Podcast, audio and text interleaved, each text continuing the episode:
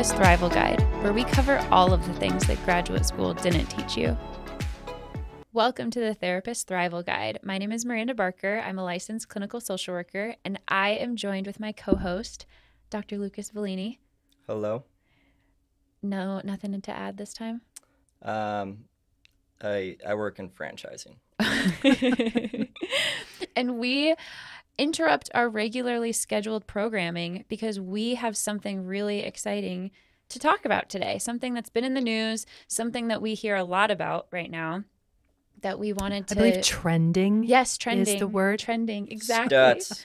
Stutz, exactly. And we are joined today with Dr. Terri Bly. I'm sandwiched between doctors today. It's kind of fun. Um, and Dr. Bly, Dr. Terri Bly, is going to join this conversation. She has a new podcast coming out through Ellie in January 2023. So get ready for that. Um, and we'll talk a little bit about that too, I'm sure. But we wanted her to come on here and and talk a little bit about Stutz. So do you want to go ahead and introduce yourself, Terri? Sure. Um, I'm Terri Bly. I'm a licensed clinical psychologist here at Ellie. I've been doing this for a while. Um, been at Ellie for five years, and uh, yeah, and then I have kind of a weird obsession with television, um, and theater and acting. I have a, psych- a theater degree, which probably plays into that. So, yeah, and I like finding where the two intersect. Yeah. theater and, or theater, film, TV, and psychology. Those those things. Yeah, I love that. which and is what found you a home at Ellie Creative. Yes, this is where this is where it all comes together. So like not only not only having you know your own future podcast where you'll dig into the psychology and relationships of TV shows, um, but also your engagement with the Be Welly app and just a ton of our psychoeducational content. Yeah. So the intersection of your knowledge and your ability to not only perform but help us learn how to perform has been a lot of fun to see that come to life at your day job. It's kind of amazing that there's a way for it all to come Yeah. together. icky yeah. guy. Geeky guy. Icky right. guy. Something I don't think I told you guys. Quick story. Yeah. Um, right before I reached out to you guys, I was talking to my own therapist and was talking about like theater. I want to do theater. I'm missing the creative stuff. And then I've got, but I love doing therapy. And how do I make these work? Because I'm also a Mm. parent and Mhm. a wife and all of that. And she's like, I know you can find a way to bring these together. I love So that. there's got to be a way for you to bring the theater creative stuff and the therapy stuff. You just got to like find it. mm-hmm. And then I learned about Ellie Creative and I was like, well, there it is. I just need to figure out how to That is so cool. how to That's such a insert myself story. into it. And so yes, very exciting perfect. and excited therapy session after that when I ran into her office and I was like, Yeah. I did it. I found it. And right down the hall. Yes.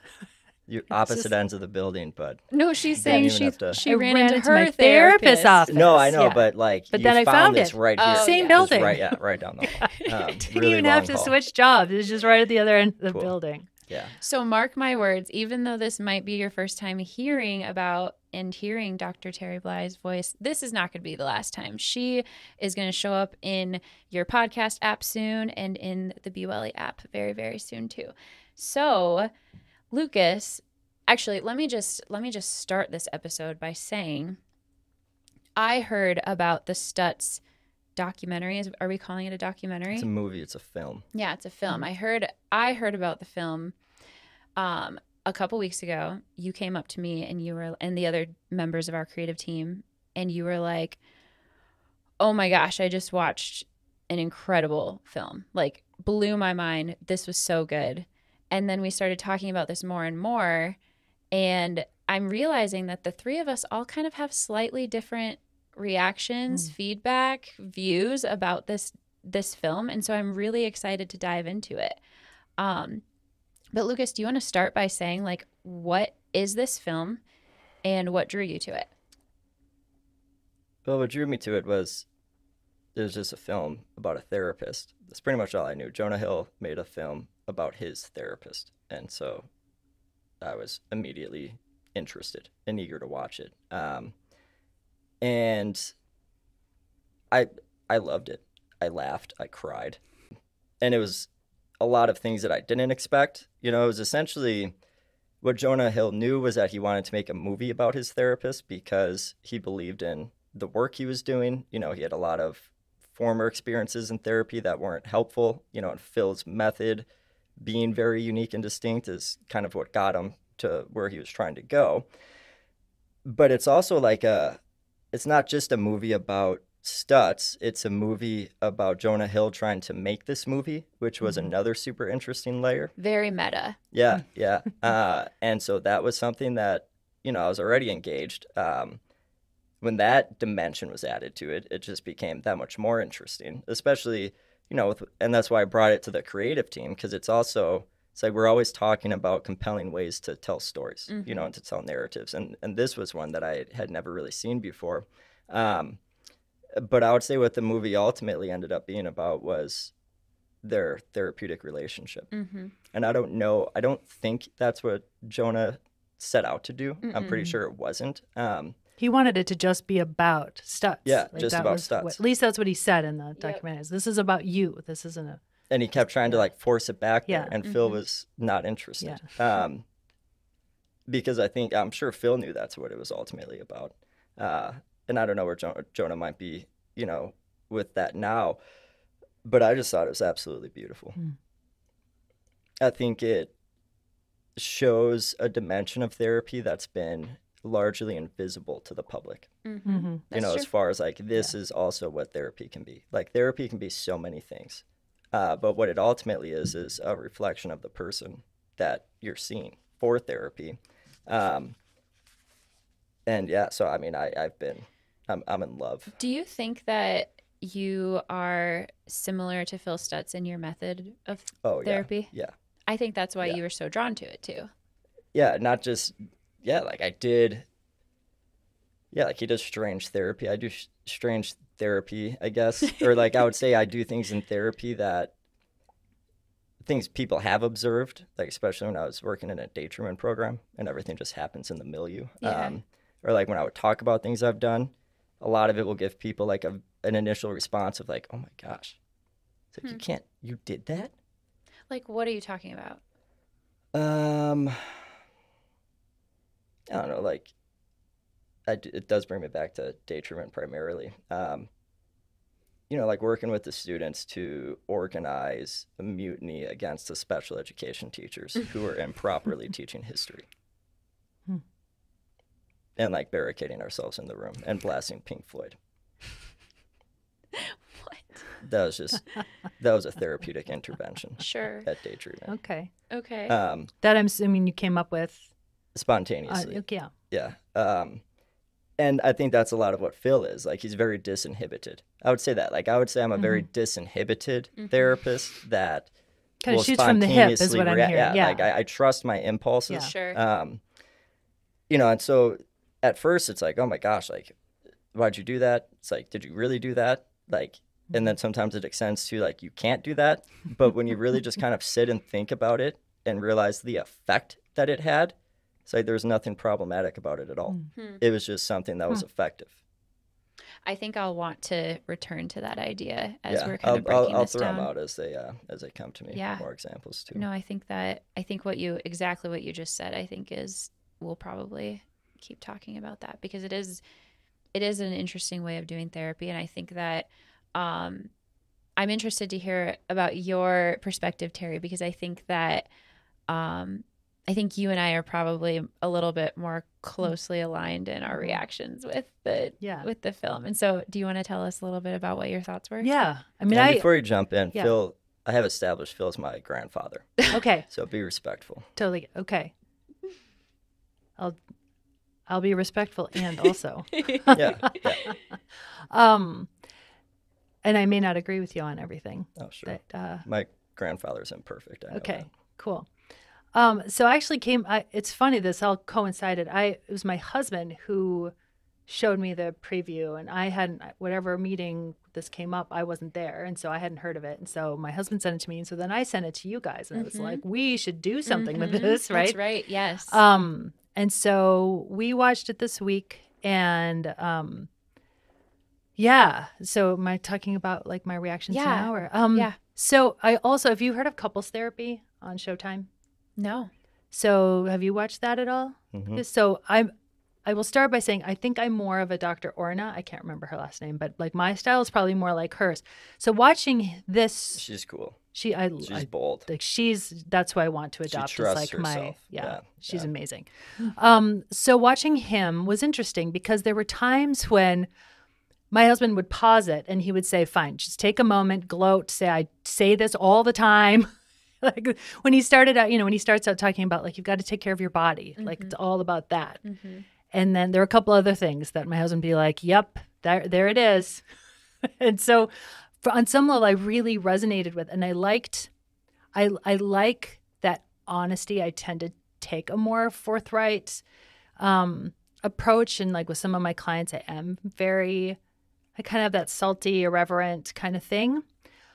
And there were some times when, and as I scribbled furiously in my notes, there were times when I would pause and I would say, Yeah, I don't know about that. Uh-huh. Or straight up, like, No, nope, nope. I just, as a therapist, I, I have to disagree with. With even just saying those words in any context, I don't care if this is just a documentary or whatever. Mm-hmm. So I, I had certain things that I'm already incorporating into my sessions that I, I learned from how he would talk about these concepts. And there were some places where I guess I disagreed and took away with from it with like as therapists, we can't just copy someone else. Like he's got his Oh, yeah. style and it obviously works for him. He's not sitting around without clients, right? Mhm. And then, but for some of us, whether it's gender or race or personality or whatever, it's not going to work or just where we live in the country. I suspect, I think, is he in New York or LA? Probably LA. Okay. Um, in, in a place like New York or LA, I bet you can get away with things that you can't necessarily get away with in the Midwest Sure. or the South, or like, I think there are different things. Or if you're, I do think if you're a man, you can get away with a different style than if you're a woman because of people's expectations of what you're going to be like. So I do think there are, there's enough that I saw from him that I wanted to adopt, and there was plenty that I thought, yeah, that's just not. I just don't think that's workable. Hmm. Maybe, maybe just for me, but also I think I would never tell other, especially new therapists, um, to do this stuff. I also wrote in my notes, last comment here, and then I'll shut up here for a bit. Last comment was I think what we're seeing with him is some of the things that he does. I think you can do this after you've been a therapist for so long Yeah. That it is clearly just who you are and where you have arrived as a therapist that probably he, even he couldn't do when he was a new therapist. It wouldn't have worked when he was a baby therapist. And it works now because of his age and his experience and the, you know, the other things that he has to offer, I think is also important to point out. Absolutely. No, I totally agree. I think that there were times during the during the film where I was thinking to myself, this guy is I- don't think my mind was blown as much as some people's were as they were watching this. I think that a lot of his tools seemed familiar and um and so I wasn't like blown away by him, but I was pretty shocked about how he talks about things and I mean even just some of the comments that he made kind of would rub me the wrong way at times, but um I think that that you can kind of at the very end of the film Jonah makes a comment about how like he's so used to putting people on pedestals or like mm-hmm. people who are in authority above him and thinking like they've got it all together and they they don't go through the sort of suffering that he's been through. And that struck me because I think it it helped me view the film a little bit differently because it made me realize that so much of this film is about humanizing mm-hmm. therapists too. Yes. So then that made me like the film more because mm-hmm. of that interaction where Phil laughs and he's like, Well, I've mm-hmm. been like, you know, we both lost our brothers. We have these different things that we both have gone through. And so because of that intera- interaction, I think that it made me kind of, it made me think about the film differently and made me realize like, um, it is important for clients to see that therapists don't have it all together and that they are human and they and and how beautiful when a therapist can be their authentic self and and show up exactly how they are Yeah. and you know make crude jokes if that's the type of therapist they are but um we can talk about that at some point too but um but I thought it was it was nice and it was heartwarming, but um not something that I was like I am buying all of his books and immediately incorporating these things in my practice Mhm. because I don't think that um, I don't think that I'm that type of therapist. I think that we just have very different styles and personalities. However, I did finish it and go, wow, I feel like I just sat in on one of Dr. Lucas Volini's therapy sessions. You know, like that's that's kind of the ima- that's the type of therapist I imagine Mm. you are, Mhm. and so it was it was it's been fun to talk to you about. and I, I did buy I did buy his book. Yes, you did. Yes. Yeah. Um, and I already love it. Can I see it? Yeah. Yeah. Uh, and I think, you know, a couple things to keep in mind.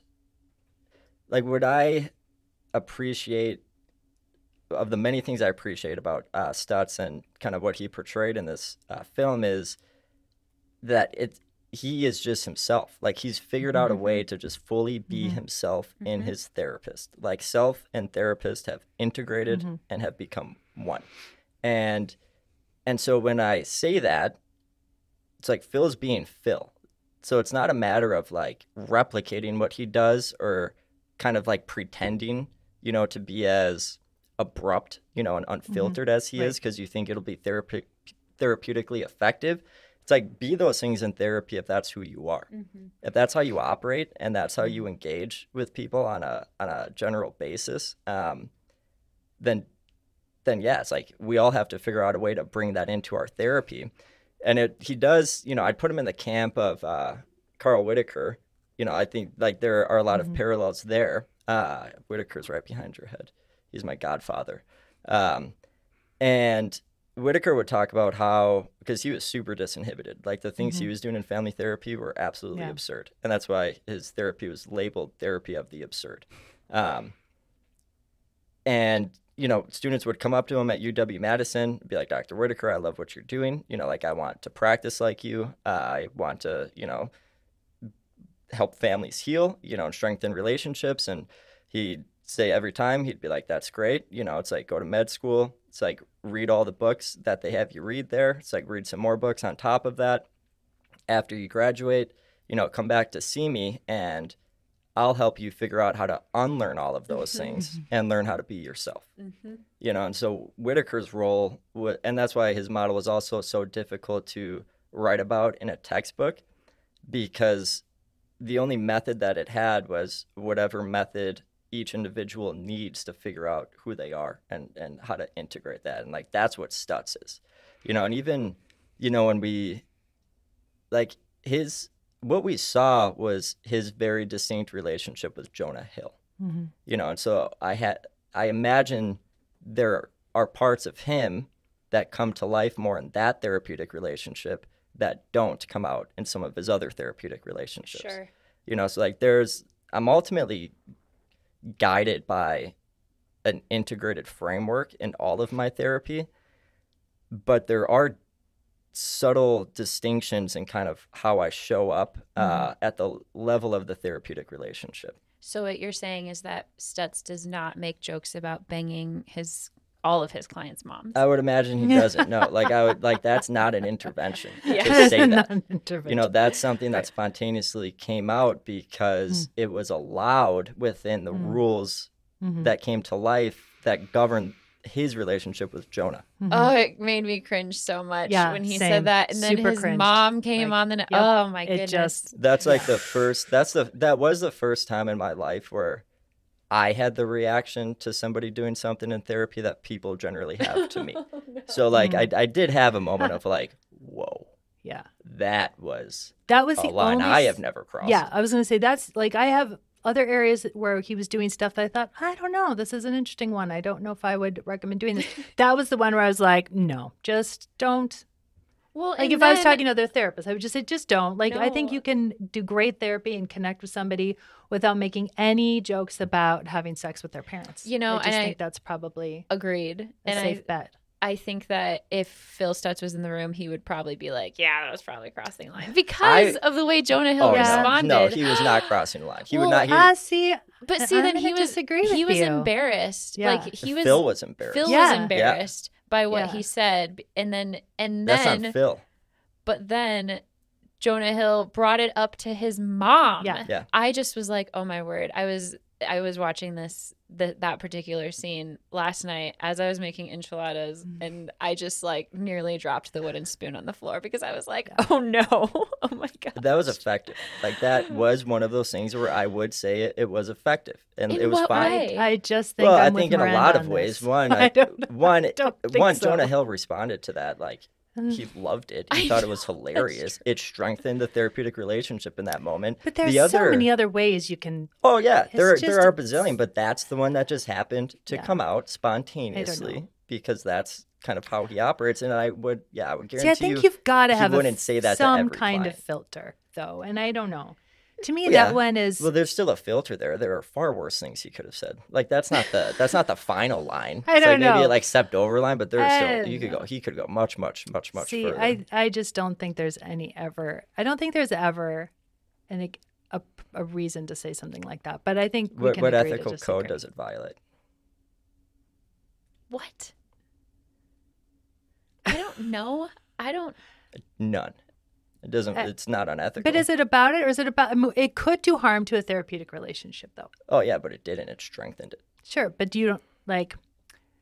It, I think other there are plenty of other things that could strengthen the therapeutic relationship that don't have to involve making jokes about banging someone's mother. I just just don't think. Well, you know, maybe maybe there maybe there's a dynamic here of like, of course, like the factor of we're disagreeing on the appropriateness of talking about fucking someone's mom. yeah, and I'm a man, and you're two yeah, moms. and you we're there know? you go. We're two And moms. so I don't know. Maybe maybe uh, that one's not going to get reconciled. That's, what I'm saying. We might point. have to agree to But I would, I would 'cause say the point is, is like, real yeah, none of this is everyone's cup of tea. There's yeah, no such I'm thing not as feeling everyone's cup of tea. ambivalence about this Yeah, one. I'm yeah. feeling really solid and, and comfortable in my in my stance on it. The one thing though that I, I did want to ask get your guys' take on because I think this this documentary raises two I think more universal questions and you know we talk about when you learn you know and we're in school and we're learning about the different interventions and different schools of thought around therapy i think this brought up two really poignant ones that is constant are constantly in flux one is how much of ourselves as therapists do we reveal Yes. in session yeah. there's so much controversy like if if um i, I think I, i'll just be i think i just be open about some of the stuff i've got. Like my first husband died of suicide. I get clients who come in and they've been affected by suicide and that's what brings them to therapy. And every time i'm like is that a, like do i bring up my experience mm-hmm. or is that making it about me? How much do i insert like when are you connecting with somebody around a common thing and letting them know that like i'm not just a neutral person. I am a human who's been through pain and and all of that. And when are you inserting yourself into their experience um, and risk making it about you somehow? Like i think just how much of yourself do you bring into the session? When do you bring it into the session? Because i think because this was a documentary he told us a lot about himself. Jonah Mhm. was asking kind of switching roles there quite Yeah. a bit. And I'm going to assume that's not a typical therapy thing that he does. But if he does do this, if this is just how he is with his clients, I'm curious what you guys think about that. And then, well, I'll just I'll just stick with that one. I think that's that was something that I was really struck by when I was watching the the show because I that's I think similarly I I do kind of wonder okay when do I share certain things about my life um I've I've talked about this on the on this podcast before but I am a mom through adoption and I see a lot of um, birth parents and adoptees in therapy and that uh, the fact that I'm an adoptive mom adds like a, a very it can it can be a complicated layer Mhm. um and so the I think similarly like I I I question myself a lot about like at what point do I share these things I mean there's a picture of of me and my daughter in my office it's a Mm. transracial adoption we do not look alike and so Yeah. um that's one of those things where uh i think that i struggle as a therapist kind of knowing you know what the line is and that line is different with every client Yeah. but well, and I was taught in graduate school not to have pictures of family. Oh, interesting. In, my office, like Ah. it was, you Oh just yeah, don't. psychologists are Yeah. It I mean, was just that was psychologists just a still no no. argue about whether or not we should tell clients how old we are. Yeah. really I mean, I was very much school of like, you don't tell anything about yourself. Hmm. You don't put pictures of your family. You don't like, you just don't talk about yourself at all, unless, except when we learned about feminist therapy, that was the one kind of approach to therapy where you, you kind of like tiptoe into the idea of like being more of a human. But all the other schools of therapy that we learned about, it was very much like you are there to be blank, to be projected upon. Yeah. You know, if you're talking about yourself, they can't project, they can't do the transference thing, mm-hmm. right? Because you're you're like preventing the transference mm. from happening by inserting who you really are into the mm-hmm. process, right? And so, And then MFTs were just like, let's just bring their mom in so they don't have to transfer her onto us. right, Right. I like it.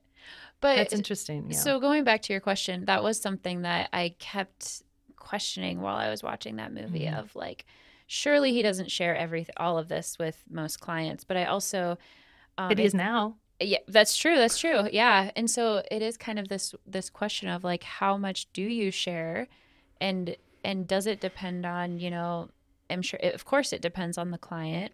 And then uh, although it there was one comment that Jonah made during the film where he said I didn't know that you lost your brother until we were doing this film. Mm. And so I think there Mhm. w I think there was some some a lot of that that came out during, the During making of it. Yeah. However, um that seemed to be a healing aspect for Jonah Mm-hmm. though to find out that his therapist has been through something similar. And again, this film kind of is is meta because it's a film about filming the film. And so um and so you got to see how powerful some of that personal information was for Yeah. Jonah to find. And so that was a I don't have the answer for that, Yeah, but it was a like, challenge This for me. wasn't the film shouldn't be looked at as Phil actually doing a therapy session with Jonah Hill.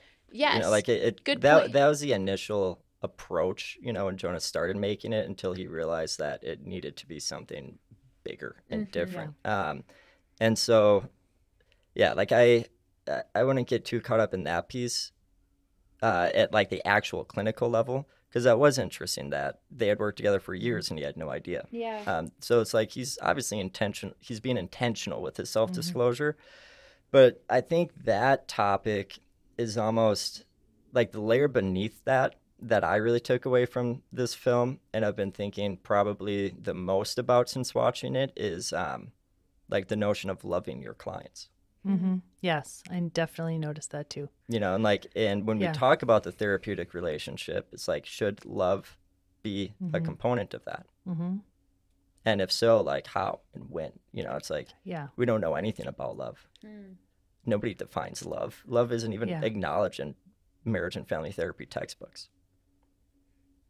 Well, and then if the idea of therapy is for them to eventually not need you anymore, then that also raises that question of if if there's love there though, then does that demotivate you to want to let them go, for them to want to let you It certainly go? complicates Yeah. the termination process. Yeah, Like I bet Phil sees all of his clients for years. years and years. Yeah. Like he's I- not a short term therapist. No. No. Neither am I. That's true. Uh, I'm guessing he also doesn't bill insurance. That's I kept thinking, what With- insurance Yeah. is Jonah Hill on? With their reimbursement rates in LA County.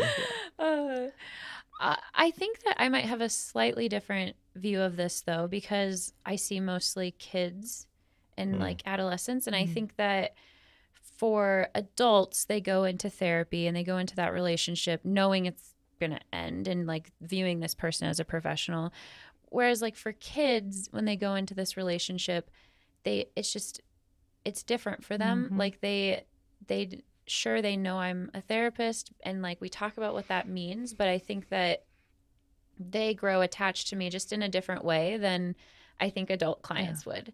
like And a s- teacher, like a really Yeah. meaningful, Yeah. impactful teacher that they would have. Right. And so I think that that notion I'm I'm so interested that you brought that up, Lucas, because I didn't that didn't even strike me in Mm. this film because I like I think that I truly love most of my clients and it's just a different kind of attachment than Yeah, it's it's it's a it's its own brand of love. yeah. You Yeah. know, oh, definitely. it's love. hmm you know and it's i thought it i just thought it was so beautiful how openly they shared that with one another, especially Yeah. being two men. Mhm. You know, two men in, doing the therapy thing together, saying "I love you" at the end.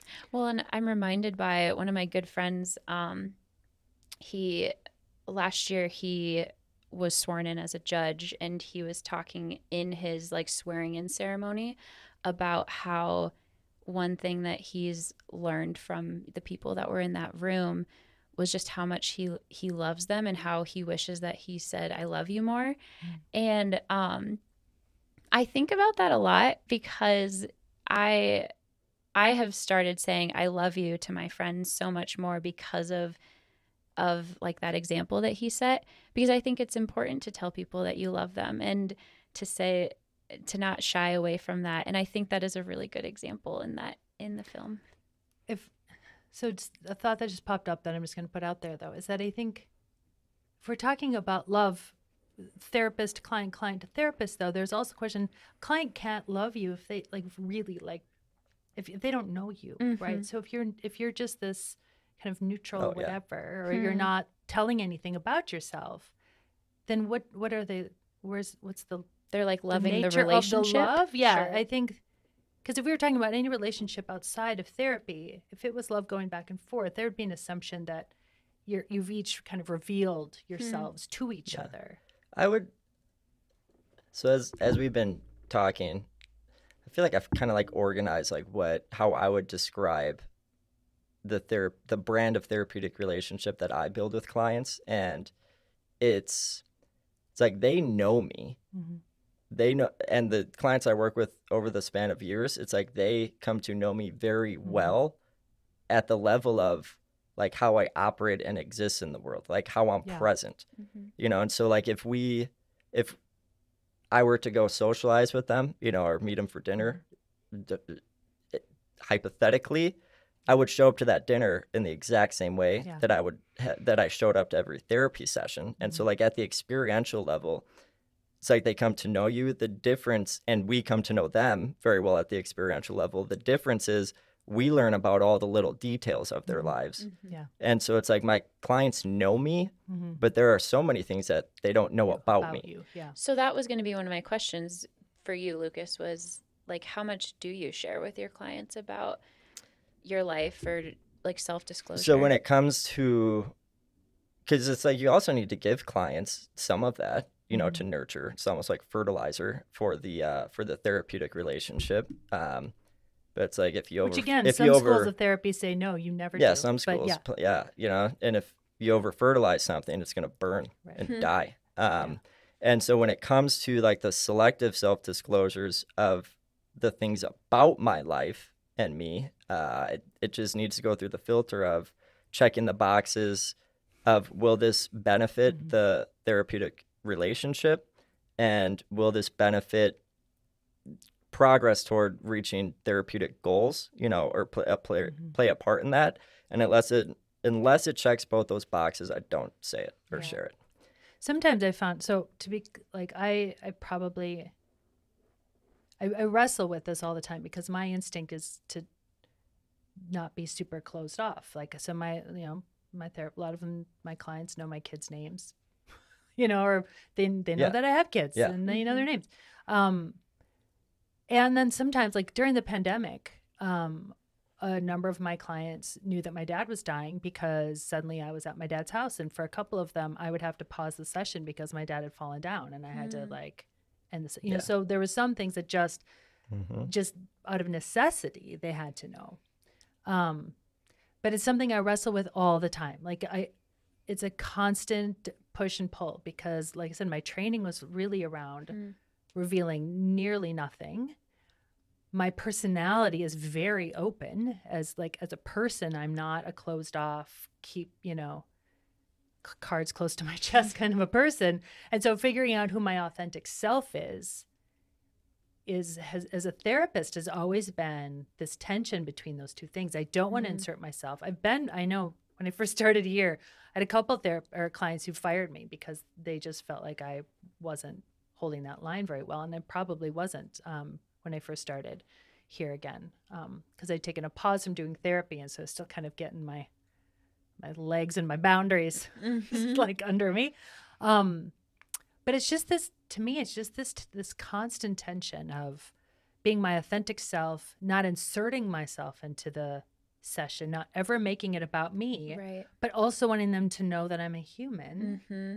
and that's you know i feel like a lot of this show towards the end especially it was really about like you know when when when stutz was talking about his relationship with women and i was really struck by like here he is acknowledging that he has the same hangups that he sits with his clients and has all these tools to help them work through Mhm. and yet he hasn't had a long-term like committed relationship you Mhm. know like he's got his things. And i think I, I often tell my clients like being a psychologist one of the most frustrating things has been how little it helps me in, as a parent. Like i'm supposed to know behavior right? Like we study behavioral psychology and i felt like it was just i study parenting all that has not helped me very much as a parent i feel like. It's just put like a little me up in the corner Mhm. saying what are you doing? You know better than to do that why are you yelling at your kids you know that's not going to help them Mhm. anyway so yeah so i guess that that's where i struggle is just and so seeing him be so transparent i Yeah. almost felt like damn it but i don't i don't want to see this because i don't need i don't need any encouragement to talk Hmm. more about myself in session It's like you can absolutely be an effective therapist while still carrying some unresolved shit.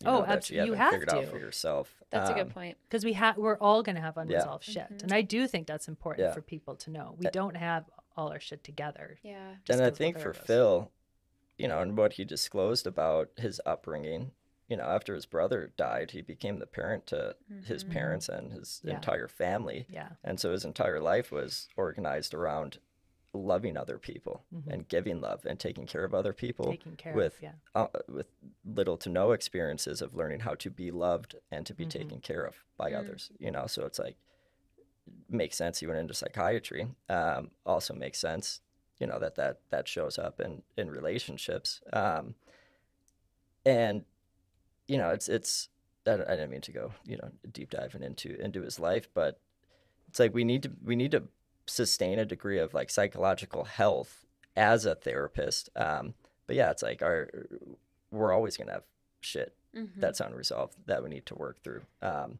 but I do believe that Phil probably very likely applies a lot of his tools and his teachings uh, in in his personal life, and that's I would say that's another s- a similarity that spoke to me in that film was how much like my approach to therapy is almost a direct reflection of like my epistemological understanding of the world we're living in. You know, like it's it's mm-hmm. it's an integrated like worldview of these ultimate truths. You know, because like a lot of like you said, it's like Phil didn't make up all of these terms and concepts, mm-hmm. but he did borrow them from different disciplines. You know, and integrated them in a way where he turned them into applicable tools. You know, that had a therapeutic purpose to it. Um, but yeah, like the the the universal truths of uncertainty just being a given that we all have to deal with. What were they? Pain. yeah, pain, like suffering, it was it was it's pain, That you're gonna have to work, uncertainty. uh, and you're gonna have to pain work constant uncertainty and Yeah. constant work And I think those that those three in and of itself, you know, so like pain, that's Buddhism, that's Eastern philosophy. Um, uncertainty is a lot of existentialism. Um, you know, constant work, you know, that's existentialism talks about that relative to freedom. I was gonna Um, say capitalism. human yeah but i mean i think a lot of those are things that people have to i'm convinced at least that until we come to accept those as realities everything else is going to fail Mhm. because if we haven't accept if we have not accepted those as realities then we're operating through a distorted lens of an like idealized depiction of ultimate mental health where all those things go away Yeah. Mhm. you know and it's like one of the first things that i need to assess for to see where my clients are at with this because we need to get on the same page with it is mental health is not a finish line Mhm. um, and mental health does not mean you live with a complete absence of like stress and pain, Pain, and that yeah. you won't suffer anymore Yeah. or that your inner critic goes away or what he yeah calls yeah part x Part X. part x that inner, like it doesn't go away no it'll never therapy go isn't away about figuring Mhm. out how to get rid of that voice yeah Mhm. and it's like we and once we get to it's like it's about learning how to live with them Mhm. you know as Yes. Yeah. productively as we can and knowing that when we do get to a place where our mental health is pretty balanced, that doesn't mean our job is done. It's like just like Mhm.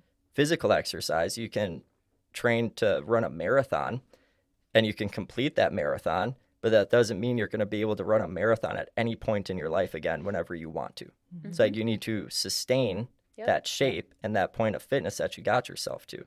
And so like I love how his integration of those concepts I could see how relevant they are to therapy. Um, because unless yeah, unless those those realities are accepted, I, I would say therapy will largely be a waste of time and it's just a therapist perpetuating that false belief that we can ultimately escape suffering. Yeah. Mhm. Well, and I think that's been, I was just having a conversation with a client earlier today that, and I think she was getting frustrated with me and maybe a little vice versa is because I was trying to explain that, that concept of like, you're not, the work doesn't go away. Yeah. And it is exhausting and it is hard. And, and you can't like, yes, medication can help, but, but the, we, we have to learn how to, how to sit with the suffering rather than just fight it. If we Mhm. fight the pain, if we fight the things that are hard and we, and we just try to like, oh, I want to get, you know, we're not going to be, we're not going to get measurably, sustainably better or, or happy in our lives or more comfortable with our lives because that that just can't be the goal is to stop feeling pain or to keep fighting pain we have to learn how to tolerate it Yeah. and keep moving forward even with that pain i mean that's grief too Yep. right like grief Mhm. isn't about getting over the loss of someone Yep. it's how do you integrate it tolerate that pain and still be you and still move forward and still make meaning in your life and i think if we talk less about hap- less about happiness and more about meaning and purpose Yeah. I think that does a better job of incorporating the Mm. pain. I think when we think happy we think pain free and so i kind of wish we would stop talking about like so we i just want to be happy. Okay well what else? Like Yeah. sometimes you'll be happy. And then, most of the time you probably and then what won't happens so when like like ha- happiness? I think it's the most fleeting emotion there It is. is, Because it's I like happy Sometimes you'll be happy, happiness but- happiness exists yeah. right up until the moment that you become consciously aware of the fact that you're happy. yeah And it's like then it's right done. yes Then it's already over. now you're something else. Um so yeah, it's like that's that's a horrible goal to Yeah. pursue. It's like perpetual happiness. Well, that again, there's Sounds that that impli- like that implicit piece of like if I'm happy, I'm not in pain, or Yeah. I'm done with pain. Yeah. I'm just I just want to be happy with my life. and we're obsessed with that. Like Yes, our our really culture and society is so fixated on escaping pain Mhm. and transcending pain. Like we don't want to be uncomfortable. We think we shouldn't have to ever be uncomfortable. Well, what do uh, doctors tell you when you have surgery or when you have an injury? Like when they give you pain meds, Yeah. you want to get ahead of the pain. Yeah. Like they make you afraid of pain if you're Oh, having a surgery. I've heard that so many times. I've had a number of surgeries, and every time they're like, "Take this before you experience pain. You want to get ahead of the pain." And I finally one time said, "What? Why do I need to get ahead of pain? I don't understand what's wrong with pain." Mm. And they couldn't really answer me, and so I was like, "I'm." I'm just going to be fine with the pain. I don't I don't want to take these. And they were all worried about that. And I just think that speaks to this like Yeah. somehow pain is something to be avoided. Fear of It's not. discomfort. Yeah, it is a fear of discomfort. And like when we're we're we become that resistant to discomfort, it's like we start to resist we resist it emotionally too. Like it's not just physical pain, it's emotional pain. We get afraid of it. yeah. And we We're think something's afraid wrong. to be uncomfortable. You know, like everything's a mm-hmm. threat. Yeah. you know, because you have no tolerance for it. So that's why I'm I'm eight I'm about eight years in now to a daily practice of freezing cold showers. Yeah. And the reason I started doing it was um uh this was I think Thich Nhat uh, this came out of Buddhist readings. Um I forget what specific source, but they identified how our tolerance for discomfort functions as a muscle and the more you exercise it the more you can use that muscle like across you know Mhm. all the different opportunities to, to use it. And so when you intentionally expose yourself to something that you know is uncomfortable and you ta- you learn to tolerate it for as long as you can it's like that carries with you across all other facets of life. You know just you're you're so much more tolerant of discomfort. And so you can sit in it longer which is essential to figure out how to do because that's the only way to realize how much our discomfort can teach us and how Mhm. much we can learn from it and how we need it as a resource for growth um, and so i yeah i like i love ideas like that being more at the forefront of how we think about mental health and therapy, Mhm. which is another thing that, again, I appreciate about this film is um, I think it'll play a huge part in getting people past a lot of the preconceived notions and stigmas they have toward therapy and start to see it as many more things. So I want to ask you if I can. One the other thing that the question that I didn't have an answer to, but I just thought was was a question that came up for me throughout, and especially in the beginning. They talk about he talked about how he didn't like not being able to give them something right away, like something to do. These tools came out of that, and Jonah was like, you know, I wish like I go to a therapist and I want advice. I want my Mm. friends to just listen and shut up. And I and that's another thing I think as therapists that we struggle with is sometimes we feel helpless and so we want to give them something Mhm. right? Because we're feeling their helplessness. And yet we also know from decades of research that one of the main values people get from therapy is just being heard and understood and it's not necessarily you know getting tools. And so uh, that's a question that came up for me as i was watching this is i i t- completely 100% resonate with wanting tools. So I just did EMDR training this year, right? Like that's a tool. It's structured. You know you're giving them something. It's Mhm. it feels very effective and it's a it's a tool. Um and where is that line between wanting tools so we don't feel helpless Mhm. and also developing that skill of sitting with someone's pain, letting them feel heard and knowing that there's value in just sitting with someone and letting them know that you hear them and you know I have think that that- space I think that this, so this question reminds me a lot of our conversation when we had, when we talked about like clinical documentation, which is next week's episode. But um, we talked about how when we first started writing DAs, when we first started doing this stuff, we needed it to be so structured. And we started by asking every single question that goes down the line. And you, you know, you just, you don't really veer a whole lot. And then as you become more comfortable as a therapist, you start to kind of figure out what your style is and you don't rely as heavily on the structure. You don't rely as heavily on the tools. And I think that as someone who hasn't been practicing for very long, I am still kind of going back and forth. Like when I first started doing doing therapy, I was I relied so much on tools and relied so much on structure and felt like I needed to have like printouts for clients, you know, Yep. stuff like that Yep.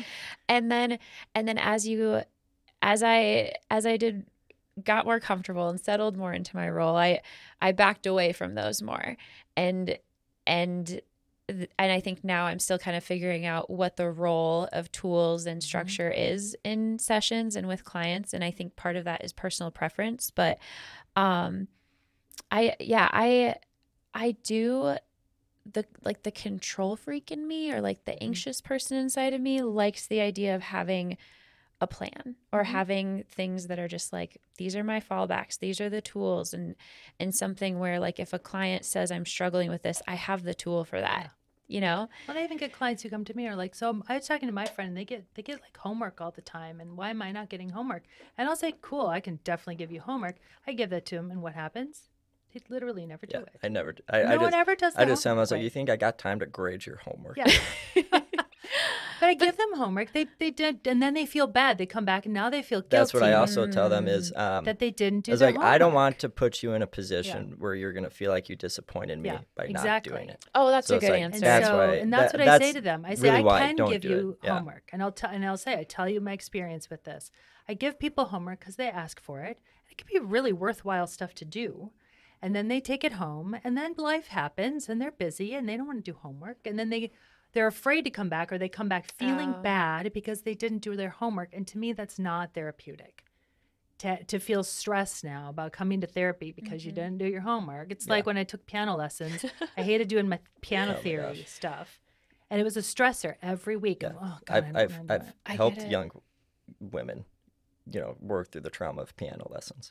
i when you said Music that theory is just- literally i was like i feel that in my bones It's a, Terri it's, a, it's a cutthroat industry. And so every time people ask for homework, I think about music theory. Oh, I think about like, yes, mu- and music theory is helpful. And if you want to be a musician, it's the stuff you've got to know. So it's not like Mhm. it's not like therapy homework has no value, but I think these tools that we give I some of it I feel like comes out of our own anxiety to want to give our clients measurable a measurable product, like something they can that's tangible, that they can feel like Yeah. they're getting something for their time and their, their money and you know and Mhm. and and I think they want that, but also and and I, I'm not saying his tools aren't valuable. It's just figuring out when am I giving them something because this is helpful and how do I make sure that I don't start to rely on these tools at the expense of the value, the true value of sitting with somebody and not trying to solve their problems, not trying to say, well, if you just did this, this will take care of it.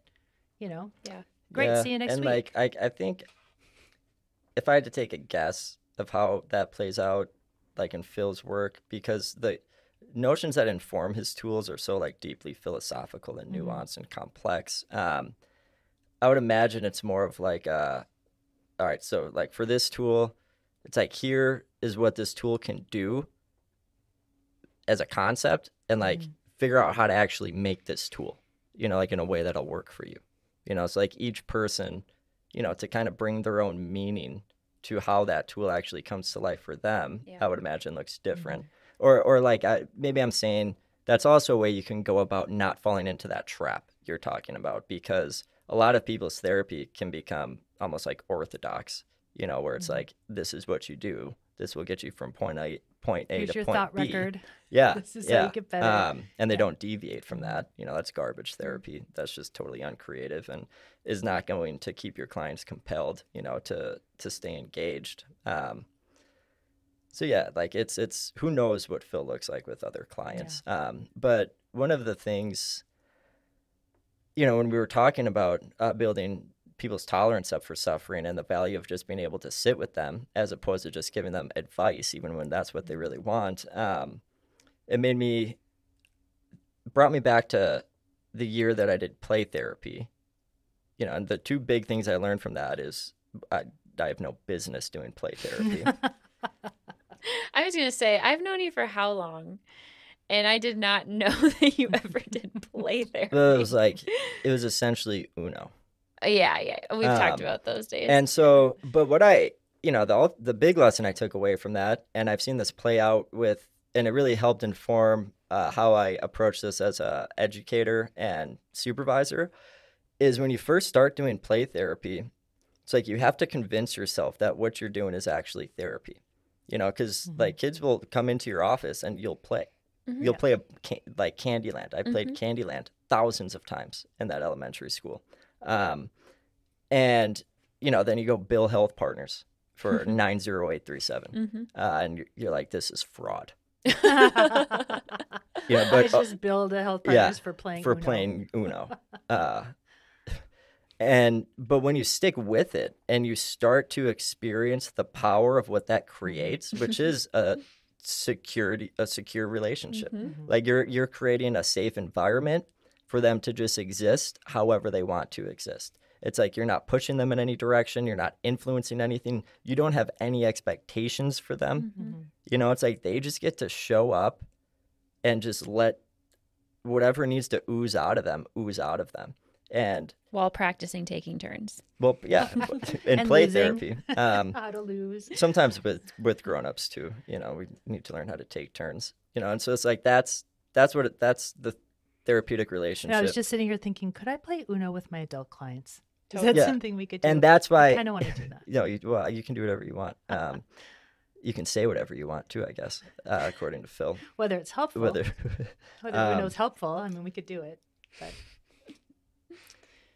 yeah so it's it's i think a lot of a lot of meaningful lessons you know that i kind of took away from this and i, I i'm just i love that it exists Yeah. i love how it came to life i love Mhm. how it evolved i love how the final product was nothing that reflected the initial storyboard Mhm. i love the vulnerability of it Mhm. yeah, um i just i just loved it I do think Thank you, ultimately Jonah, that's the and thank big you, Phil. lesson: is you can't grow without being vulnerable. Yeah. You can't Mhm. stay in your comfort places. You can't keep the the ugly stuff to yourself and think that you're going to grow Mhm. because that's the discomfort. That's the pain is is airing the that that hard stuff And Yeah. that's what's going to keep us stuck. And I think that's really what this was about is it's it's learning to integrate the painful, messy stuff into your story. And to do that, you probably have to tell it to somebody Mhm. And what some way. What a good way to continue destigmatizing mental Mhm. health to show Yeah. this is what this looks like. This is how powerful this relationship can be. This is why this is important.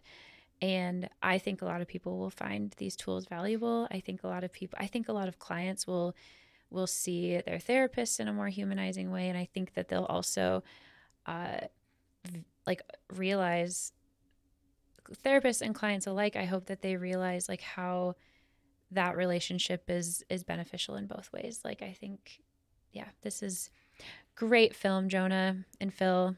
Yeah, and like I mean it when I say like I am deeply and sincerely appreciative of Jonah making this movie. Mhm. Like I think it will play a huge part in everything we're trying to do as a company, Yeah. which is open people up to therapy being something again something much different than than they, they than they preconceived. Um, so shifting back into my corporate executive role, Jonah, do I have the investment opportunity for you?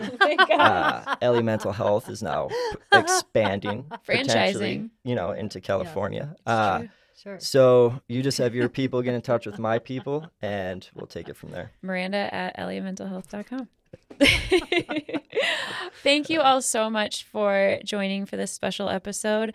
And we hope that you enjoyed the film as much as we did. And we'll see you back next week for our next episode.